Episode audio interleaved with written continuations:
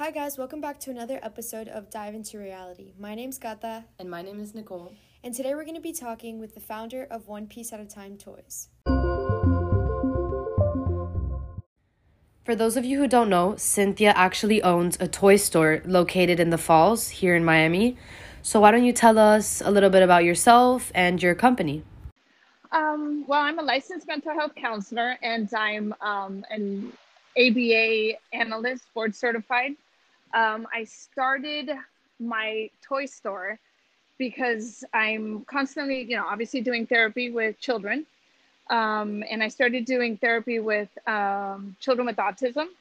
And one of my kids uh, was nonverbal and I couldn't get him to engage with any type of toy or activity that I was doing. So I started uh, somewhat of an adventure trying to find different toys to get children um, to engage with all different types of toys so that uh, they would be able to learn through play. So that's how the store came about. Interesting. So do you manufacture the toys or do you curate a collection and then proceed to sell, you know, the collection of toys that you gathered? I carry a collection. So I try as much as I can is I have a lot of fidget toys. Um, the fidget toys are work really well. With, I mean, it work really well with any type of child or adult. Uh, so I try to find things that are sensory. And then I also have a lot of other toys that are educational. Having them engage while they play, they're learning. So, what would you say are your most popular toys? Obviously, the Christmas season is approaching. Are there any like favorites in the store? Well, there's anything that has to do with fidget right now works. The poppets, the um, there's I'm not sure if you guys are familiar, but the tangles. There, there's anything with the hands. Um, there's Speks, which are like magnets, and magnetiles, which are very popular with the children. Um, a lot of parents come in looking exactly for that. Like they want the educational part, but still fun for the child. So honestly, anything that's um, in here is what I try to target for educational learning. Uh, right now, everything that just flies off my shelves is um, fidget toys. As far as the sensory toys go, what do they most help the child accomplish? a lot of the fidget toys is to keep um, the child or adult, because they can be used for anything, um, more centered. So if you have ADHD or you have anxiety or you just need something to fidget, like you just want to play with so that you can stay concentrated, that's what they're used for. I do know that now they're allowing children um, to have these type of fidgets inside the classroom when they're done with their activity or whatever classwork they're allowed to use them. So it's becoming something very popular and very common. So it keeps the child or adolescent or whoever's using it um, entertained while uh, they need to focus. As far as starting the store, do you think that you had like an original vision? And if so, can you map it out for us? My, oh, that's a good one. Um, it was to be able to have that. I, I'm gonna give you a perfect example. I had a child come in the other day. I obviously my goal is for everybody, but I think the most difficult is when you've got a child that can't express themselves and you can't keep them um, to engage in something. So this child comes in and obviously has autism, and the mom was like, I just can't get him to play with anything. So my whole thing is to be able to find that one thing, whether it's a toy, whether it's a piece of paper, wh- whatever it is, to help them find something that will help them stay calm or focused or learning.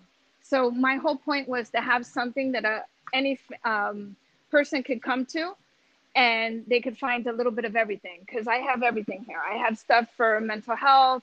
I have stuff for um, speech and occupational therapy. I have things that, you know, if you can't get a child to talk, uh, let's talk about your feelings. Because since my background is in mental health, it's, I have a little bit of everything. So, and then the parent that just wants, sees a child that needs to, to succeed a little bit more in academically, uh, that's the toys that I have. So it's anything that's going to push somebody forward. I heard you mention that you have something for everyone. So, what's the main age group that you cater to? I would say from zero to about six. I started opening up a little bit more because I people were coming in, and most of the things that I have is younger development. Uh, but the highest that I have right now would probably run into about maybe like nine or 10. I think after 10, they get a little bored with the stuff that I have. Um, but the fidget stuff ranges from all different ages. But mostly it's early development, you know, about one to three, um, five year olds, where all this learning the ABCs, the numbers, the shapes. The majority of my stuff targets around that.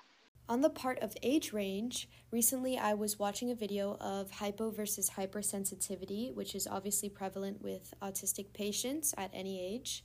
Uh, but I was wondering in younger patients who are nonverbal, how are you supposed to cater to their needs, especially because they can't directly communicate with you? That basically is the biggest challenge because you've got to find what it is that they like. So it's kind of like putting everything in front of them and seeing what they interact with. Because one child could like, let's say, magnets, or they like trains, or they like cars, or they like um, things in their hand. There's, you know, a lot of children, and especially now, even not with autism or anything, there's a lot of sensory issues going on. So they they gravitate to what they like, and once you hit what they like, is where I tend to go. Okay, if they like magnets, this is all the magnet stuff I have. If they like to build, this is all the building stuff that I have. So each child, you've got to see what they like. There's some children that if they touch something and it's slimy, they'll scream and yell and run out of here. So it's just learning what the child likes. You've got to get the child to interact and what they like and then understand what is going to help them. Because of how interactive the whole process is, in your point of view, is the physical store better than the e commerce side? Yes. I have everything set up that the child can play. So I have all the fidgets out. I've got, if I've got a car, I've got the car out. I let the child play and I tell the parent, see what um, they're gravitating towards. Uh, you really see the difference. I had, a, um, I don't know, she must have been like seven or eight the other day. She comes in and she tells me, finally, a store where I can feel things. I can't feel things or touch them on the internet.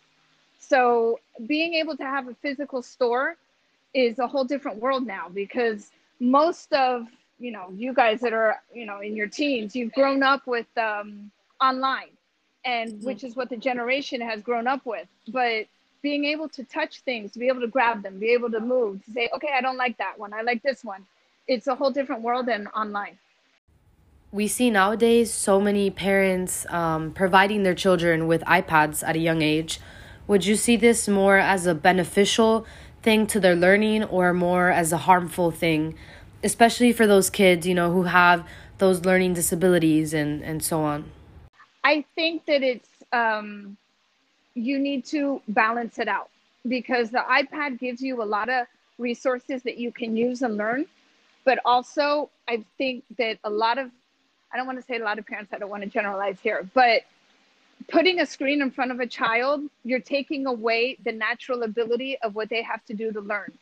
They need to touch, they need to grab, they need to grow the, the strength within their hands to be able to grab, to pull. And the screens have taken all that away from them. So, balancing out both, I don't think you should put a child in front of a screen all day, which I know it happens. Um, there's a lot of good things that they can learn and they learn quickly. So I think an iPad is beneficial, but I don't think it should be the only resource to educate a child or entertain a child. Yeah, I I seen like firsthand a lot of parents just giving the oh, children yes. iPads and the I, the child yes. just draws on the iPad, but they don't uh, know what to do. They don't even know how to grab a cup anymore. Exactly. Um, they just become like codependent on the technology. Yes. Moving on from this, we read on your website that you're a board certified behavior analyst. Can you give us a little bit of insight on what your schooling looked like and everything of that nature? Okay, I did my master's in mental health counseling. So, with that master's, I'm able to sit for the exam of the board certification. I had to take a course that took me about a year, um, which are certain courses that you needed to be able to sit down for the board certification. I had to do supervision um, for it's about what was it, 2,000 hours. So basically, the face to face contact that I had with the child, I had to do supervision. And then after I completed the course, after I did the supervision, I was able to sit down for the exam. Yeah, that's a lot of school. I don't think that I would be able to complete that. No, you can, please. That's not a lot of school. If I can do it, you can do it. How many years was that? Um, for which one? Just like in total. Okay, I did four years of college, Uh-huh. and then I did two years of my master's.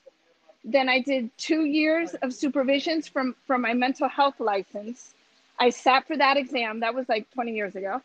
Um, then this one that was the board certification. The um, schooling was about about a, about a year. It's a certain amount of credits. Then it is two hour, uh, 2,000 hours of supervision, which takes almost a, like a year, year and a half, and then you sit for the exam. Wow. It's not that bad. That's like I 10 mean- years. Yeah, that's like. It's But lot listen, of- 10, 10 years is going to pass in your life anyways. So, Very true. so at least you're getting educated. Listen, and for me, it was hard. Realize that I, I mean, not that it was hard because anybody can do it, but I did my, I graduated, I did my master's when I was 24 years old. I had to start studying for all this at 46. It's a whole different world. Yeah. Um, it's, it's and everything. yeah. Yeah, really, I don't, you know, I studied with books. We didn't have online and computers and so it's it's going back. I mean, obviously I'm not that um illiterate with the computer world, but it's it's it's going back into everything, but you've got to you've got to mold. Time changes, you've got to go into different things and you know, it's um you're learning all different things because I was working within the ABA, but I didn't. Mental health prepares you for everything because your your degree has everything. I had Mhm. behavioral therapy, but now it was more like um, just solely into behavior therapy, which is what the board certification is. What's the biggest hurdle that you've faced thus far? I think maybe, probably the pa- oh, okay, but with what? I mean, with anything, it could be when you were a therapist or it could be now with the business, just something that you would deem very difficult. Um, I think the most difficult to me, honestly, with throughout all the years, is probably the parents. Mhm. Being able to, um, some parents understand what the child's going through, for them to obviously listen to your feedback and do something. Um, you know, it's diagnoses that are must be very difficult for a parent to accept, but when you want to bring up a child out of pity and because you know you feel bad because they have a diagnosis the only thing you're doing is harming the child. I think that's my biggest hurdle. Um, covid actually has helped me because i do telemedicine which is a whole different world. Um, so i don't know. There's there's hurdles and then you you jump them and then you succeed from them. So and anything that to me that becomes a hurdle is makes me want to accomplish it more. So I don't know if I really have hurdles. Right now, I can tell you now with the business, the hurdle right now is the COVID and there's no delivery and everything is backed up. That's one of my biggest frustrations right now. Do you plan on expanding your company and, you know, potentially in the future opening up more locations? I would like to, but that's like in the future, not right now. but I would like to. I, I would like to. I just opened three months ago. Oh, okay. So it's fairly recent. Yes. I started because it was honest, it was a hobby. Like I would buy toys and I would use them in therapy and I would see what they liked. And so I had I did a little website and you know, I barely sold anything, but my goal wasn't to to be rich. My goal was to be able to do what I wanted to start.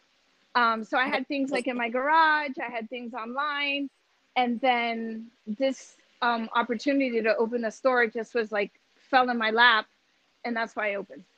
That's awesome. Thank you so much for talking with us today. I think we both learned a lot and we had such a great time speaking with you.